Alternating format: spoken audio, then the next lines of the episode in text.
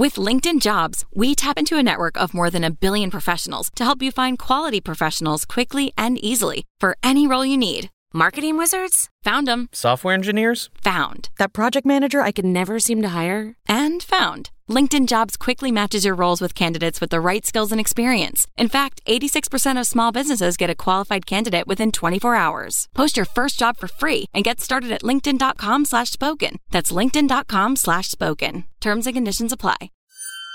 Warning. This is a horror fiction podcast. Beware. It's intended for mature adults, not the faint of heart. Beware. Join us at your own risk. Beware.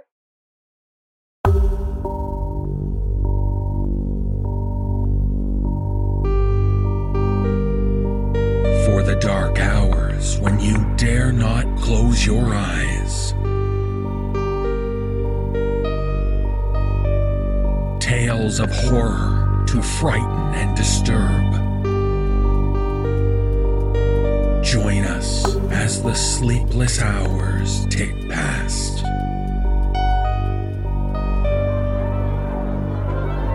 Brace yourself for the No Sleep Podcast.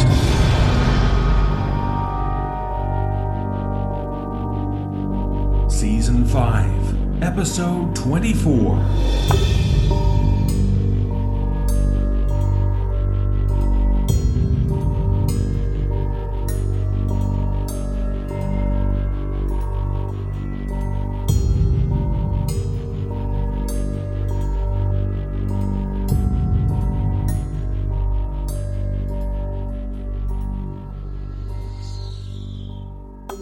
Welcome to the No Sleep Podcast. I'm your host, David Cummings. We have five tales this week, featuring stories about horrific houses, cadaverous kids, and haunted history. I want to start by welcoming all of our new listeners. I've seen a huge increase recently in our listenership and plenty of new likes on Facebook and Twitter followers. I suspect a lot of new people have heard about our show via recommendations and the wonderful nexus within the horror podcasting community. So, if you're new to our show, welcome. We're glad you're with us. And you've come along at a great time because next week will be our season 5 finale. I don't want to spoil anything, but next week's show will feature a single story, but it's an epic tale over two hours long. It's free for one and all, and one you don't want to miss. So now is the perfect time to get your friends and family and social media gang on board with our show. Don't forget to mention the hundreds of hours of free content in our archives. There's enough for plenty of sleepless nights. A lot of people ask how they can get a hold of the great music we feature on the show. As you may know, all of the music you hear is composed exclusively for our stories by our musical maestro, Brandon Boone. And Brandon has a very cool new way for everyone to access the music he creates for the show.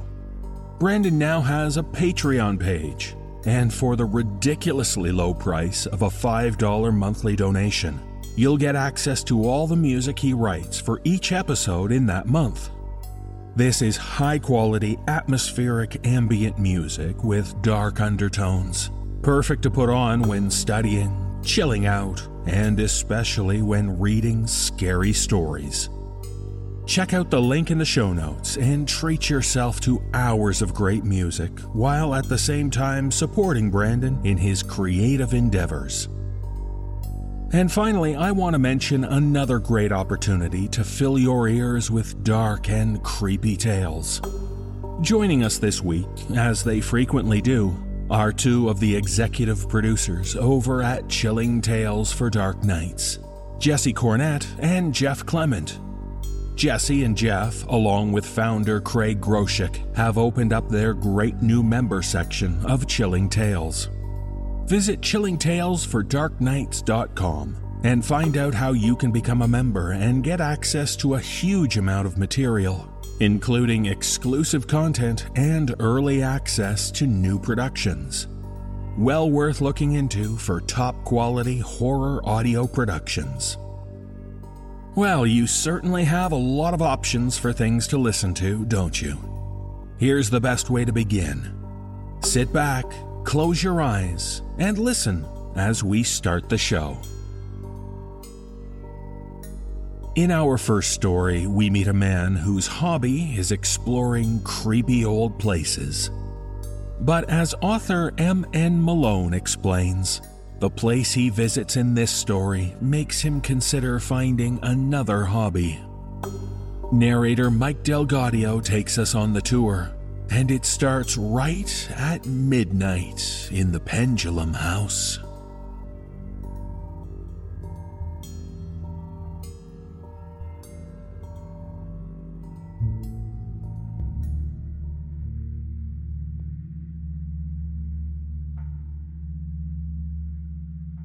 I'm not going to tell you where Pendulum House is, no matter how much you ask. Suffice to say that the house itself is a very old building in a very old part of the United States. One that was once full of life, and where that life and quality thereof has been in a steady state of decline since the tail end of the 17th century. The house itself, by my crude estimates, has been slowly sinking into its own loamy grave since the early 18th century and in that time it has housed a number of families and played host to more than its fair share of horrific events. It was through a series of native stories that I first heard about the Pendulum House, and it was this that spurred my tracking of the place and subsequent entry into its unhallowed grounds. Maybe this will act in much the same way for you, agitating some adventurous spirit or lust for fear or combination thereof. I hope, honestly and fully, that it doesn't. Maybe you're wondering why they call it Pendulum House. The reasoning, or at least the reasoning that any locals will give you, is readily apparent through entering its doors. When passing from the house's porch into the building itself, one is greeted by a large atrium. It's an enormous room, cold, heavy, and much unlike the rest of the house itself. It is a hub in the house, a central node that connects the four disparate parts of the place and acts as its lifeless heart. On the far end, opposite the entry, is a wall that houses two doors, dead in the center of which is a grandfather clock that still ticks, but on occasion skips a beat or two. The atrium is otherwise largely empty, save for two more distinct features four marble columns carefully etched in the austere faux Greco Roman style, and, unsurprisingly, an aged pendulum always moving in tight concentric circles. Admittedly, it's a less than chilling scene to wander into. There's nothing poised to immediately harm you, nothing to ward you off like the cautious scowl of gargoyles or the soapbox graffiti of crazed or troubled youths. It's just a room, domed and topped with a bubble of glassy panes, a room with a pendulum and its containing circle at its center. Even at 11 o'clock in the morning, when I'd first arrived at Pendulum House, the room was oppressive. I'll confide that I'm no expert when it comes to hauntings or apparitions or anything like that. In fact, I'm not even a believer. It's not my job to investigate hauntings or to exorcise places tainted by supposedly demonic presences. It's my hobby to hunt down creepy buildings, take a few notes, you know, kind of take in the mean of the places. Most of the time, when I go into a place like Pendulum House, the creepy feeling goes away after a while and I learn to just enjoy the solitude. There is a sort of reserved peace that marks such haunts when the stories and the tales melt away. But the feeling of disquiet never went away in Pendulum House. In fact, it only got worse.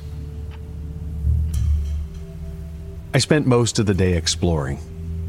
The grounds themselves were relatively empty, save for a small cemetery not far from the backyard. The stones were chipped, overgrown, and altogether illegible.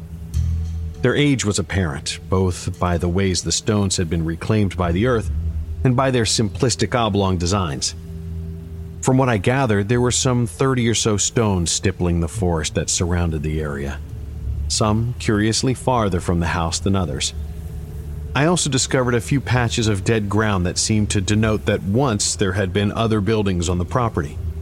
Of course, they had probably been torn down a long time ago, only leaving shadows, absences of growth where they'd been. The rest of the land was either gently sloping hills or dense deciduous forest, and while this stretched on for acres, I chose not to venture too far from my main point of interest. The oddest part of it all was the lean of the trees, something mirrored by the gravestones. They all seemed to be pitched back from the house, as if turning away, almost as if the house itself, in some calamitous burst, had erupted from the ground and pushed everything outward. The house itself sat like some crooked vulture, hunched on a nest of fieldstone and cracking cement. The leftmost side had capitulated somewhat under its own pressure, and the resulting shift of weight had caused that edge of the building to dip down into the dirt so far that the base itself had all but disappeared into the soft ground. I had made a mental note of it, mostly to take care when investigating that part of the building, as I wasn't keen on getting trapped in a pile of rubble. When I had surveyed all the surrounding area, I returned to the porch and entered. As the bleary sunset was dipping red below the treetops, I ran through the tales I'd heard in my head. Everyone had told a different one, set in a different time and revolving around different occupants of Pendulum House but they had all ended in exactly the same way. The occupants had experienced strange things feelings, sounds, events, and then, in the middle of the night, they'd just disappear. That was it. And every time someone came looking for them, they found nothing. Nothing save for a ticking clock and a gently swaying pendulum somewhere along the line, someone had decided that middle of the night was to be taken as literally as possible. So, despite the differences in settings and characters, each story had stipulated that the occupants had gone missing exactly at midnight. When I'd compiled them and realized this fact, I'd resolved to stay one night at Pendulum House, if not simply to prove that it was nothing but an empty building out in the middle of the woods. I hadn't told anyone about my plans because, by the way the locals all spoke about it, I feared they might drive me out of town like some heathen, complete with pitchforks and torches. It was shortly after nightfall, shortly after 10 o'clock, that I heard the first noises in the house. In my mind, I divvied up Pendulum House into four quadrants. The first, the leftmost, was the collapsed portion it had once housed a few rooms and a stair to a second floor, but whatever disaster had befallen that portion of the house had ruined them, bow-legging the walls and severing all access above the middle landing of the stairway. The second and third mirrored each other, each bore connecting passages to the kitchen, the living area, the dining area, and a large bathroom on the first floor, while sporting 10 bedrooms in total on their second floor sections. The fourth and final quadrant led down into an expansive cellar that had been sectioned off into pantry space, storage, and a laundry area. In it, I had discovered a number of dust caked jars filled with mostly black liquids, some rusted gardening tools, a few spools of wire and twine, some lengths of chain, some combination padlocks, and a machete, thrust into the wall with a menacing rusted glint. It was from the first quadrant that the noises first rang out. I had decided that the atrium was the best place to remain for the evening, and so had set up a base of operations there with a camping lantern, a flashlight, a few bags of snack food, my laptop, and a few glow sticks for backup, just in case my lantern and flashlight failed me. I was in the midst of recording the contents of the cellar in my notes when, from my left, I heard a distant creak peal out. At first, I thought nothing of it. That portion of the house had been collapsing, and so any change in wind or shift in the ground, hell, anything could cause the boards to rub and shift some more. But then I heard it again, followed by a staccato of thumps and then a long, hard drag as if something were sliding across the carpet beyond the doors.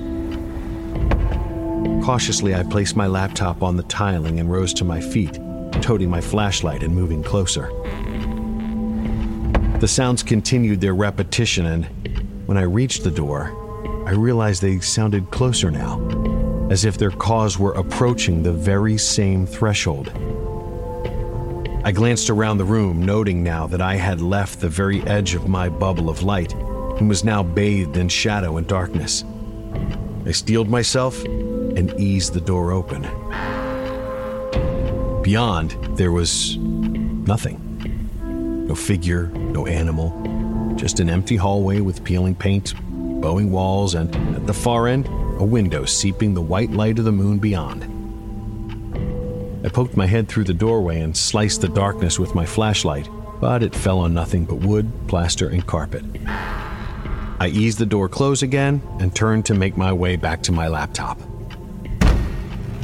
Something slammed against the other side of the door. It contacted with a smack and slid as if someone had clapped their palm against the door's opposite face and ran it down the entire length. My spine grew cold and then hot, my skin prickling and itching all over instantly. The dark felt full now, like each shadow hid eyes and fangs and claws. My breath caught in my throat and I paused, straining to listen. Nothing. Sweating now, I gripped the handles again and pulled, faltering slightly, shifting my grip on the light so that in the event of an intruder, I could use it as a club if necessary. But when the door was cracked, there was nothing. The same hallway, the same emptiness. I breathed a sigh of relief. The bellow of the grandfather clock nearly threw me into a heart attack. It thundered, sounding half past, and I put my hand to my chest in an attempt to calm myself. That's when the door to the third quadrant eased itself open with a steady, aged groan. My light swam and landed on the open door. Only blackness peered back. You're psyching yourself out, I said aloud. Putting too much stock in folk tales. You've never been one to be superstitious, so why now? After a few moments, I laughed. I had done this dozens of times in dozens of places, among some of the most haunted in the entire country.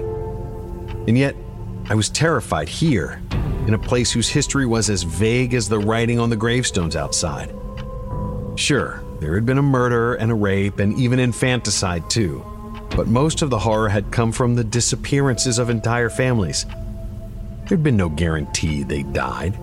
They'd just gone missing without a single word, decades apart and seemingly without motive. I figured they'd all just left.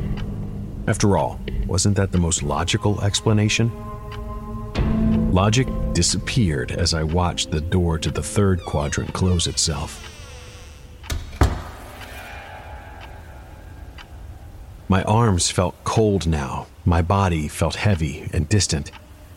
As I listened in the absolute silence, hearing only the constant drone of the wind outside and the tick of the grandfather clock, I began to hear another noise a slight tapping. The slight tapping grew into a knocking, and the knocking swelled into a bang. All the doors, first, second, third, fourth, and the entry were pounding.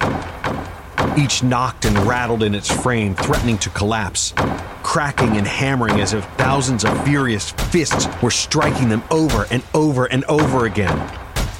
I ran toward the center of the room, toward the gently swaying pendulum and my ramshackle camp, thinking I might still be able to grab my things and flee. But when I'd thrown everything into my bag and turned, lantern and flashlight in hand, to sprint toward the front door, I found it no longer existed. In its place, there was only a stone wall and high windows. The windows shone only blackness. The banging stopped just as abruptly as it had started.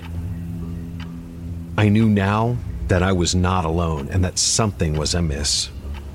I also knew that whatever the house housed had removed my only means of exit. I was trapped. I was not alone, I was not safe, and I was trapped in a horrifying house with some presence that I could now feel pressing in, as if the thinnest veil kept us apart. So I did the only thing I could do. I decided to protect myself. Entering the basement after what had occurred in the atrium was no easy feat. I attempted to go almost three full times, and my heart failed every single one, save the last.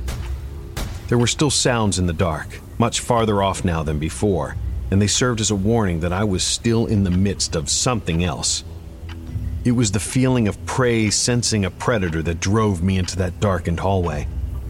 It was my frayed nerves that kept me resolute as the coolness of the cellar swallowed me. It was my need to survive that steered me, quaking, into the storage and helped me haul what I needed back to the atrium in a single trip.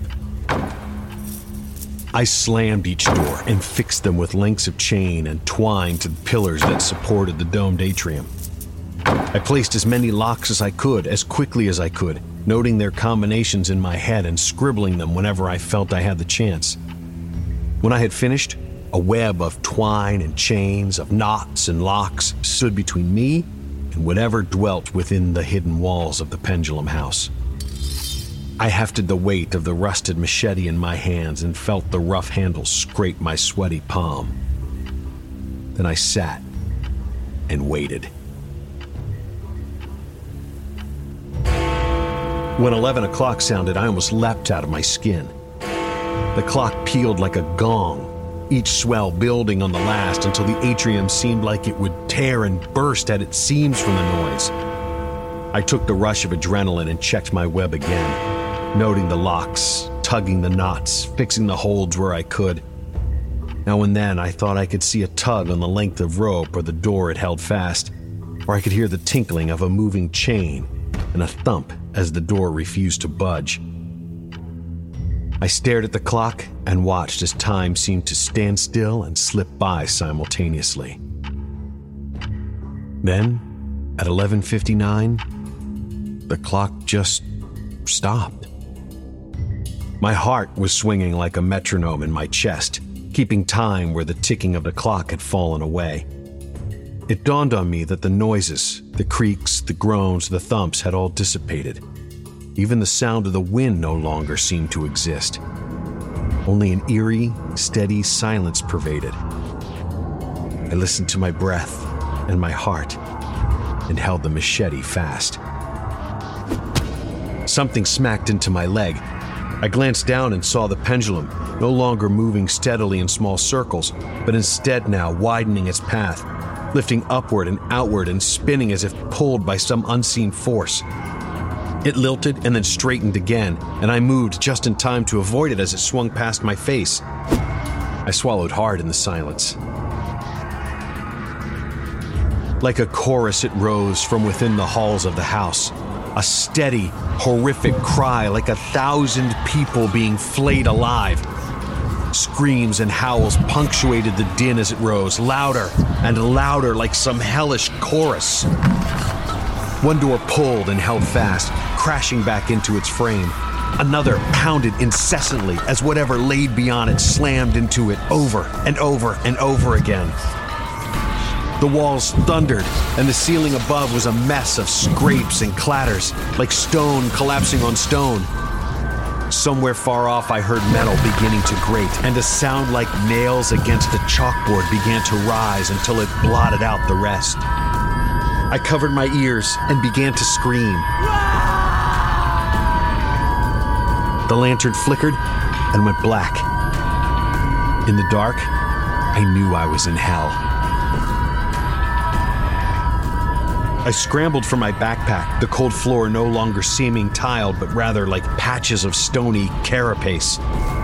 When I finally found it, I plunged my hand and felt the cool plastic of the glow sticks I'd brought. I grabbed them all, and in one steady crack of my knee, the atrium flared back to life, bathed in red. But there was no longer an atrium. There were no longer any doors. In the red glow, I saw the many figures. Their arms reaching, their bodies twisting unnaturally, and I saw their eyes, like animals' eyes, catching the red and reflecting it like thousands of tiny fires. I saw beyond them the taller, thinner forms of something else. Things that stalked on crooked legs, things that scooped and clawed at the masses, cutting them like chaff and spearing them as they walked on jagged stilts. And still further, I saw it. Its body swollen and purple, its many arms flanked by hundreds of thrashing tendrils that cracked and snapped and hooked. I saw its face like some mockery of an animal's skull, fanged, sockets gaping, mouth wide with some macabre glee. I saw the shocks of black fur that erupted from its throat and splintered into needle like hairs, tracing the contours of its body. I saw it swell until the crowd and it were a single, writhing mass. I heard the drums and the laughter. I heard the thunder and the screams. I heard my last breath leave my lungs.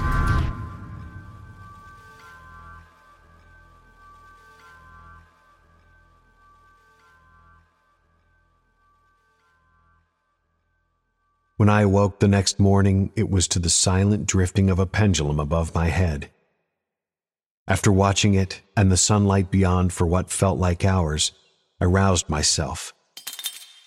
I heard the machete clatter to the tiles and I pushed myself up. Quick glances proved adept enough to discern that the chains had been snapped, the locks shattered, the twine cut, and the doors splintered. I turned toward the entry and saw that where there had been a door and then none, there was one once again. I slowly bent to pick up my pack, and after a moment, I grabbed the machete too. In silence, I climbed into my car, turned the key, and left Pendulum House for good.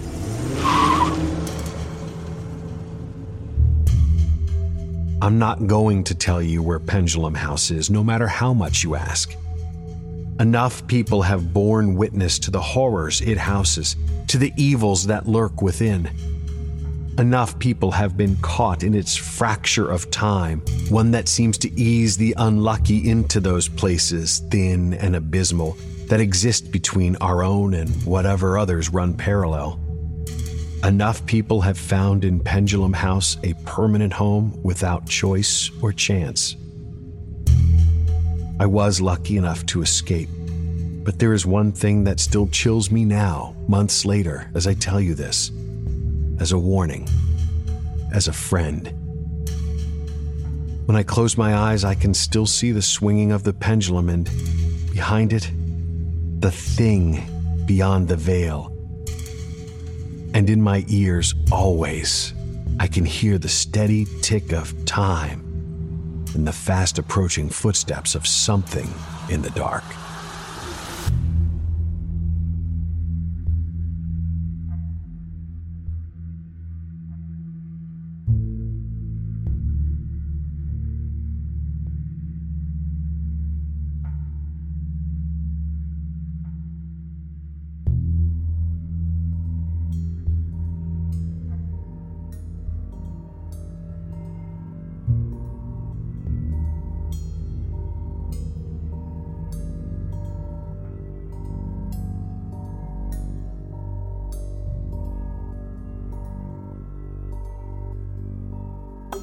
When a medical student has the opportunity to study at a unique residence overseas, it's a welcome change, especially coming off a bad breakup.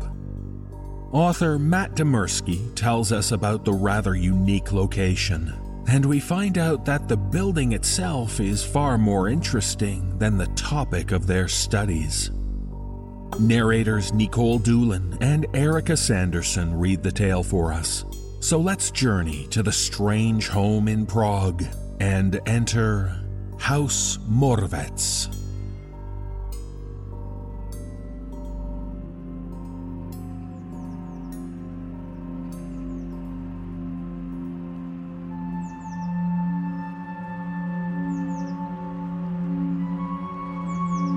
As I stood at the base of the long lane beneath, staring up at my distant destination, I supposed my perceptions of that house were being colored by my recent breakup.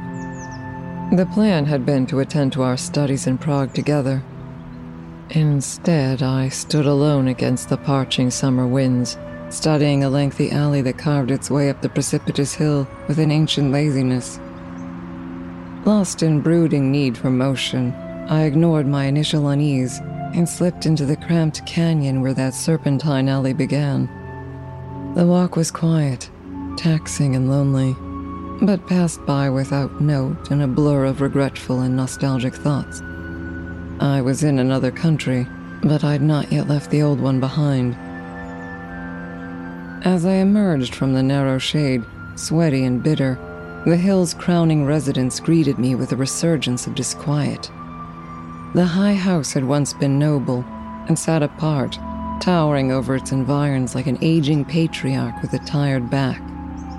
The fourth and highest floor carried a visibly dangerous tilt toward the terminal precipice of that final lot, an illusion I attributed to the hill's steep angle and the stone's weathered patterns. Shadows streamed from sharp carvings, casting incomprehensible patterns across the wasteland of cracked medieval pavement that otherwise ran bright under dry winds. I was not the only student staying at the Moravec house, and this was hardly the first year that its surviving matriarch had hosted academics. But I still had to force myself to approach. An inexplicable revulsion held me back trying to warn me away, but there was no specific reason I could gather to truly give up and return to my home country. And she was there, in my home country. Disquiet or no, I couldn't go back. I gave a gentle knock on the wide wooden door. An arid breeze brought a sigh past my ears. I looked back at the cobblestone lane but the midday sun and patterned shade held nothing but emptiness, and the odd tiny weed dancing in the wind. The door swung open, and I turned forward in sudden embarrassed surprise. A white haired woman stood waiting, a pleasant smile on her face. She carried a slight hunch to match that of the tired house itself, but her clear blue eyes still shined with particular energy. Her calm and positive tone carried only a hint of accent. Our last student. You've arrived. Lady Moravec. I followed the cultural advice my advisor had given me.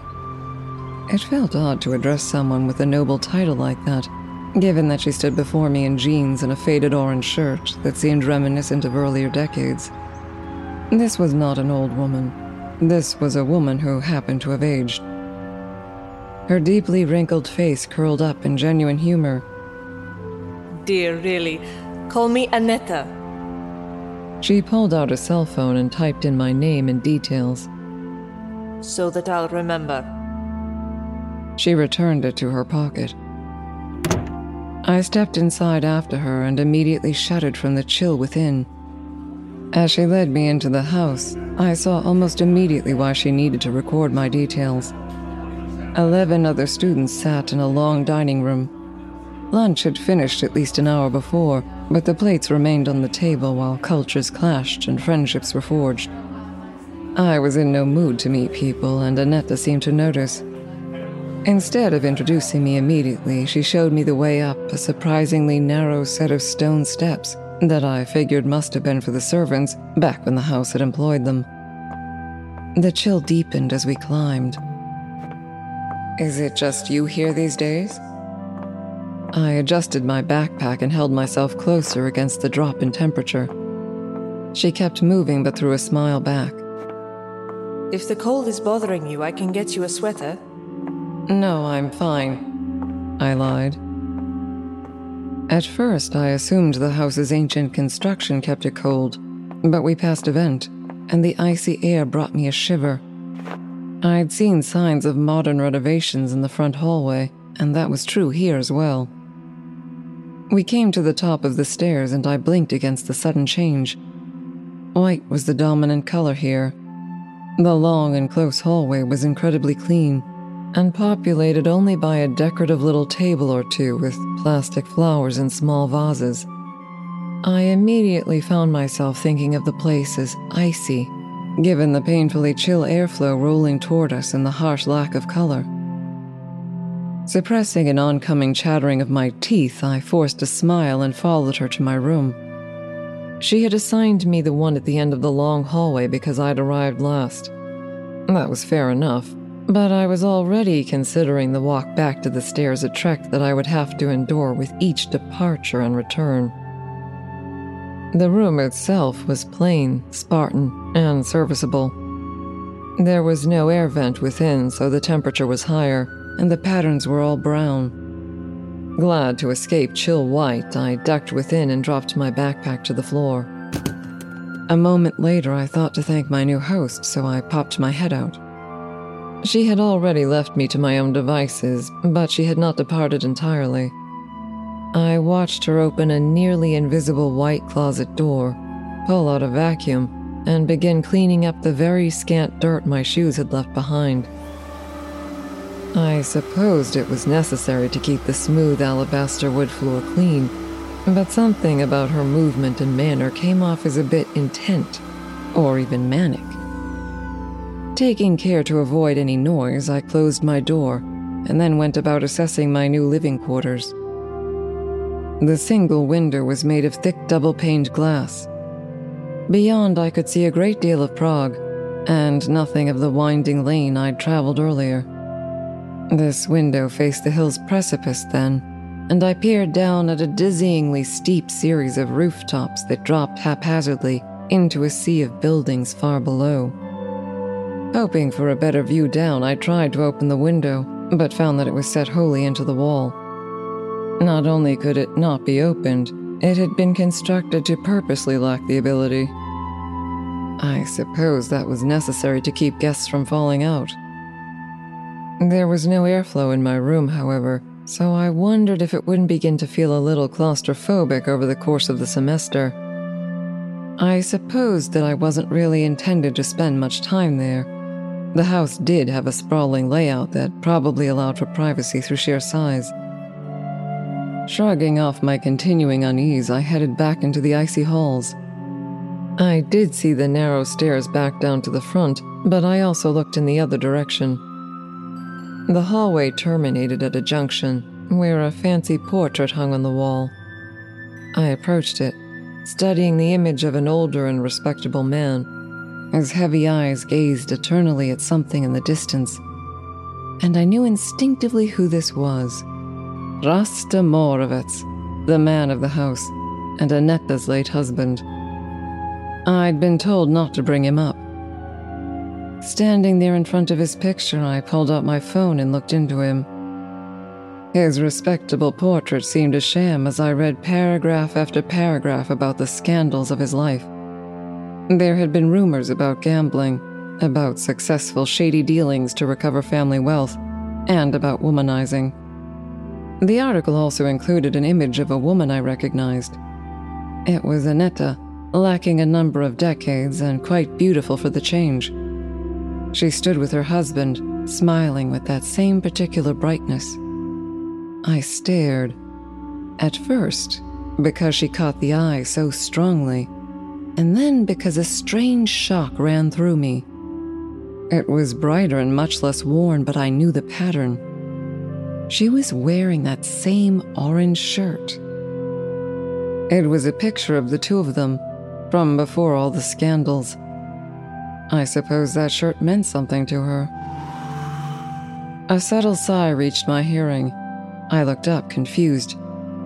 Had that been the same sound from outside? The revving of a vacuum startled me, and I hurriedly put my phone away as Aneta's swift cleaning motions brought her closer. She kept her eyes on the traces of dirt I'd left on the sheer white floor. Please join the others downstairs. I did as she asked, wondering if I hadn't heard a slight anger in her tone.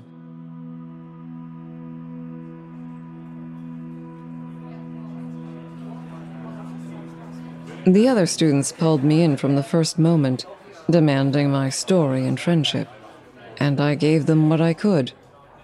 They were nice enough, but my mind was still on a girl I knew I would never speak to again. That, and on the oddness of the house and its sole caretaker.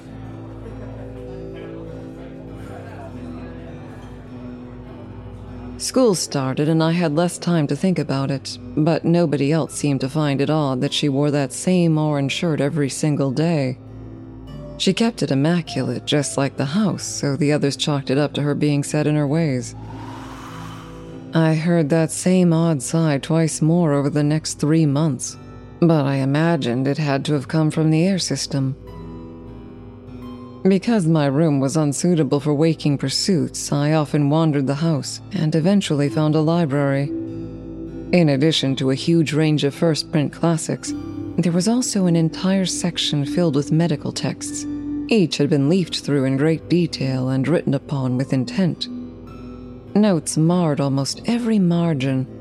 They were a bit old, but close enough to modern. I'd intended to ask Aneta about them until the nature of the notes changed. You bastard! It was probably my tenth time perusing the dusty and unused library, and my third time examining those medical books, so I had to stare for a moment to comprehend what I was seeing. Someone had jotted questions above, and then answered them. Someone had noted important sections below, between. You don't get to leave me. I'll find out who she is. I'll find out who all of them are. I swallowed down a return of that unease I'd felt my first day, and then carefully placed the books back the way I had found them. I kept my thoughts to myself for a time and only pursued my concerns in a roundabout manner.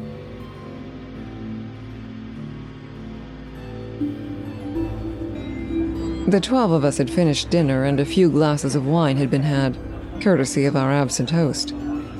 I knew who would speak most freely. Wright was an American, and the drink went straight to his mouth every time. At an opportune time, I leaned close to him. Say, do you know anything about how Rasta died? His dumb grin told me I'd struck gold. He gave me a conspiratorial whisper that I was sure everyone in the room could hear. My only saving grace was that their drunken conversations had them riveted to other topics. Rasta Moravec. Wright let out a little burst of air and gave a great nod. Disappeared. Disappeared. A terrible suspicion came over me. Not gonna find that on Wikipedia, are ya? Heard it from a local chick I hooked up with my first week here. Only the locals know about it. Whisper it, you know? I tried to sound only casually interested. When did he disappear? Ten years, I think. He leaped up. Bathroom time. He was gone in an instant, but a dark heaviness remained in his absence. I took my leave and headed to my room, cramped though it was. I sat between close brown walls, staring at my sealed window. What had Aneta done? I absently bit through each of my nails one by one before I decided I had to investigate further. The main complication was clear. Lady Moravec never left the house. She loved the house and kept it chill, austere, and maddeningly clean. That gave me the idea. During another night of drinking, I gave Wright an anonymous gift a potted plant, something which he found uniquely hilarious for reasons beyond my ken, and he proceeded to almost immediately trip and smash it, exactly as I'd hoped. Aneta raced out from rooms unknown and proceeded to clean in a panic. I slipped away. Her room lay at the very back of the house, and I hurried toward it without my shoes. In socks alone, I left no trace of my passage on the stark floors. The door to her room creaked open with a blast of icy air. I braced myself for the coldest room yet and crept inside. Everything within was white. The bed and all its sheets were white. The desk was white. There was no window at all. I'd seen many of the signs, but I knew now that Lady Moravec contained some measure of hidden madness. This simply wasn't normal. The desk drawer slipped open without resistance, and I leafed through several white journals I found within. He loves me. I'm so happy to have my Rosta with me. I checked the corporate text at the very front of the journal. It was only two years old. Either Aneta was completely mad or. When that sigh broached my senses for the fifth time since I'd come, I finally heard it for what it was a distant, weak, and hopeless moan. The truth struck me with an almost physical thump to the chest. Rasta Moravec was still in the house. Electrified by my new understanding, I began looking around the room with sharper eyes. Like the closets in the hallways, nearly invisible white doors had been set in the walls here. They were set high, near arm level, and too small to be accessed to another room, but I was still deadly curious. I approached one and slid the clean white wood panels apart. An empty cube of space sat beyond, also bright white, except for a single crimson little splatter. A drop of blood sat in that cupboard, and it had not yet congealed. It was fresh. A creak sounded in the distance, and I hurriedly closed the cupboard, checked the desk, and slipped back out. The house's maze like setup lent me a dozen paths to escape. I made it to my room, put my shoes back on, and then casually rejoined the dinner party in the dining room. Nobody had been the wiser. If anyone had thought about it, I would have told them I'd just gone to the washroom. I laughed along with their jokes and listened to their tales, but my mind was solely on the undeniable fact that something terrible had been going on in that house for ten years. Was Rasta locked up somewhere? Was Aneta torturing him? Burdened with my horrible suspicions, I couldn't help but feel completely alone. The girl I loved should have been there to help. She would have known what to do. She had been bright, strong, and smart. I didn't understand why we'd ended, and I was far from over it even months later. And winter was coming on, so my time spent in the house only increased. I used every moment of free time manipulating dirtiness in the house so that I would have a chance to explore each and every room one by one. If Rasta was in the house, there had to be a way to find him. I couldn't simply call the police. That had all been done 10 years ago, apparently, and they'd found nothing. Without any evidence, I'd look insane. My search took me deep into the inner workings of the house, most especially in my own room. After several days' work, I managed to remove a panel in the wall without damage. Beyond ran a great many wires, tubes, and so on. Those things I expected. There was one deviation from those expectations. Several little glass tubes that ran from somewhere deep in the wall to somewhere else deep in the wall. Extremely small fibers sat within each. I stared at them for days and even purchased a magnifying glass, but all I saw was dirty yellow with traces of red. What thin fibers would be yellow with traces of red? I looked up wires, manufacturing, house hardwares. I couldn't find a match. But these tubes were a clue. I focused my explorations on the numerous hidden panels in the house, tracing the glass. Many spread out in branching patterns through the walls, often terminating into hundreds of very small glass tubes. What was I seeing? I still had no idea. I traced them the other direction, finding that they got fewer in number and thicker as I headed toward the heart of House Moravec. By then, I'd grown used to the eternal bone chill and felt one with it. This house and this environment carried a bleak madness that I knew had infected me. Aneta had been obsessed with keeping her womanizing husband and I had become obsessed with freeing him from her. Anything to keep from thinking about what was missing in my life. A major break occurred in late December of that year, I hadn't gone to class in the last month. I needed that time to continue my search. I was glad for it too because it was during one of those hours that I was supposed to have been absent from the house that I finally found something important. It was a closet within a closet, containing a hidden apparatus that pumped in and out like some sort of lung. The thickening tubes connected to it directly, and I managed to determine that this air system was separate from the icy air vents. My immediate thought was that she was keeping Rasta somewhere isolated with its own environment. That would have avoided a number of problems that would otherwise have exposed his presence in the house. She was smart. I had guessed it based on her study of the medical texts, but now I knew. Those manic and sharp blue eyes hid piercing calculation. I knew that now too because I had the sense that she was on to me. I hadn't given myself away and I'd made no mistake, but she seemed to see it in me somehow. Did madness recognize madness? She made no immediate move against me. I hesitated for a few days out of fear, but then resumed my search when I felt I had no other choice. I'd mapped out the entire house and found no missing space. The entirety of House Moravec was drawn out in my hidden notes, and there were no extra rooms. I'd even rented a sounder and gone over every inch of the basement.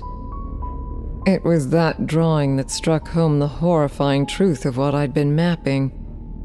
I stared at it, highly aware of everything around me. My brown room hummed quietly with the systems around it. Snow fell outside the window, and I was holding a picture of something I recognized. There was no more need for the game. In a shaking fury, I stormed through the freezing white hallways, heading straight for Aneta's room. She sat within, writing in her white journal. She looked up with icy determination. I see from the look in your eyes that you understand. I shook with the strain of repressed violence. Show me.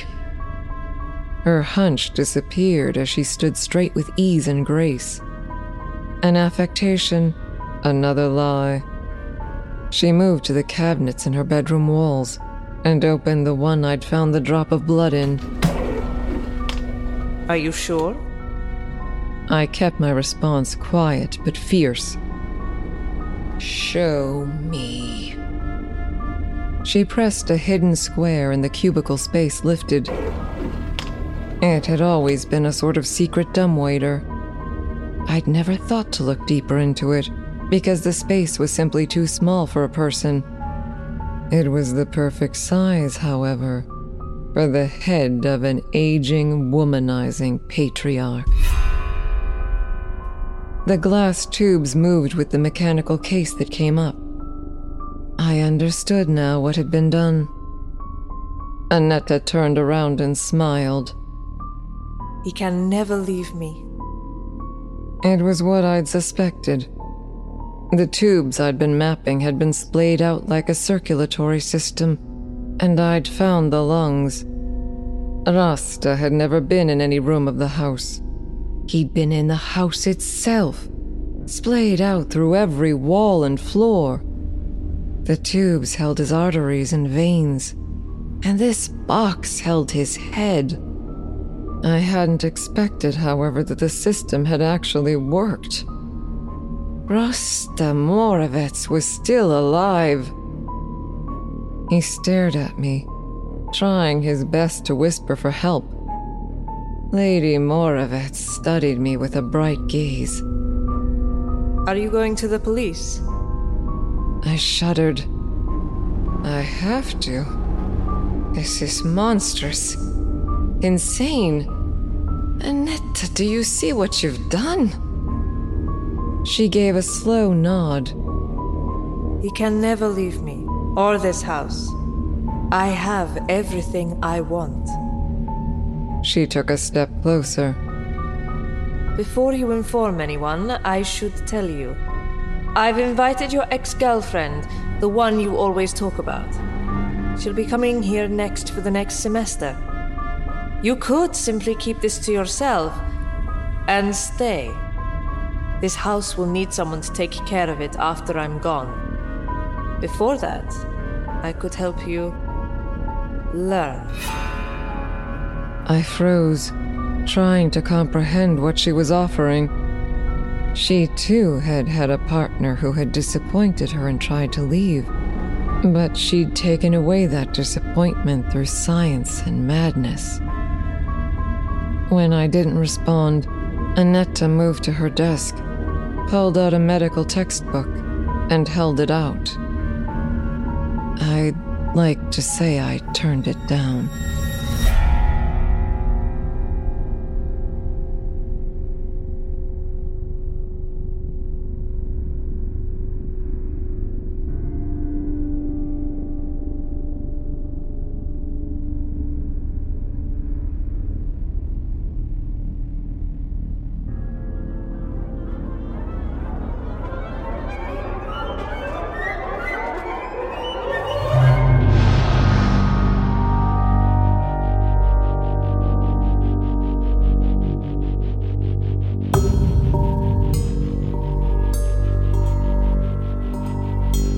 Episode has come to an end. Thank you for spending time with us at the No Sleep Podcast. If you would like to learn how you can hear the full length version of this episode featuring many more stories, please visit the nosleeppodcast.com and click on the Season Pass link. Purchasing a season pass will help support everyone who contributes to the podcast. And in return, you'll get 25 full length episodes and three exclusive bonus episodes, all for only $19.99. This is David Cummings. Thank you for listening, and join us again next week for the next episode of the No Sleep Podcast.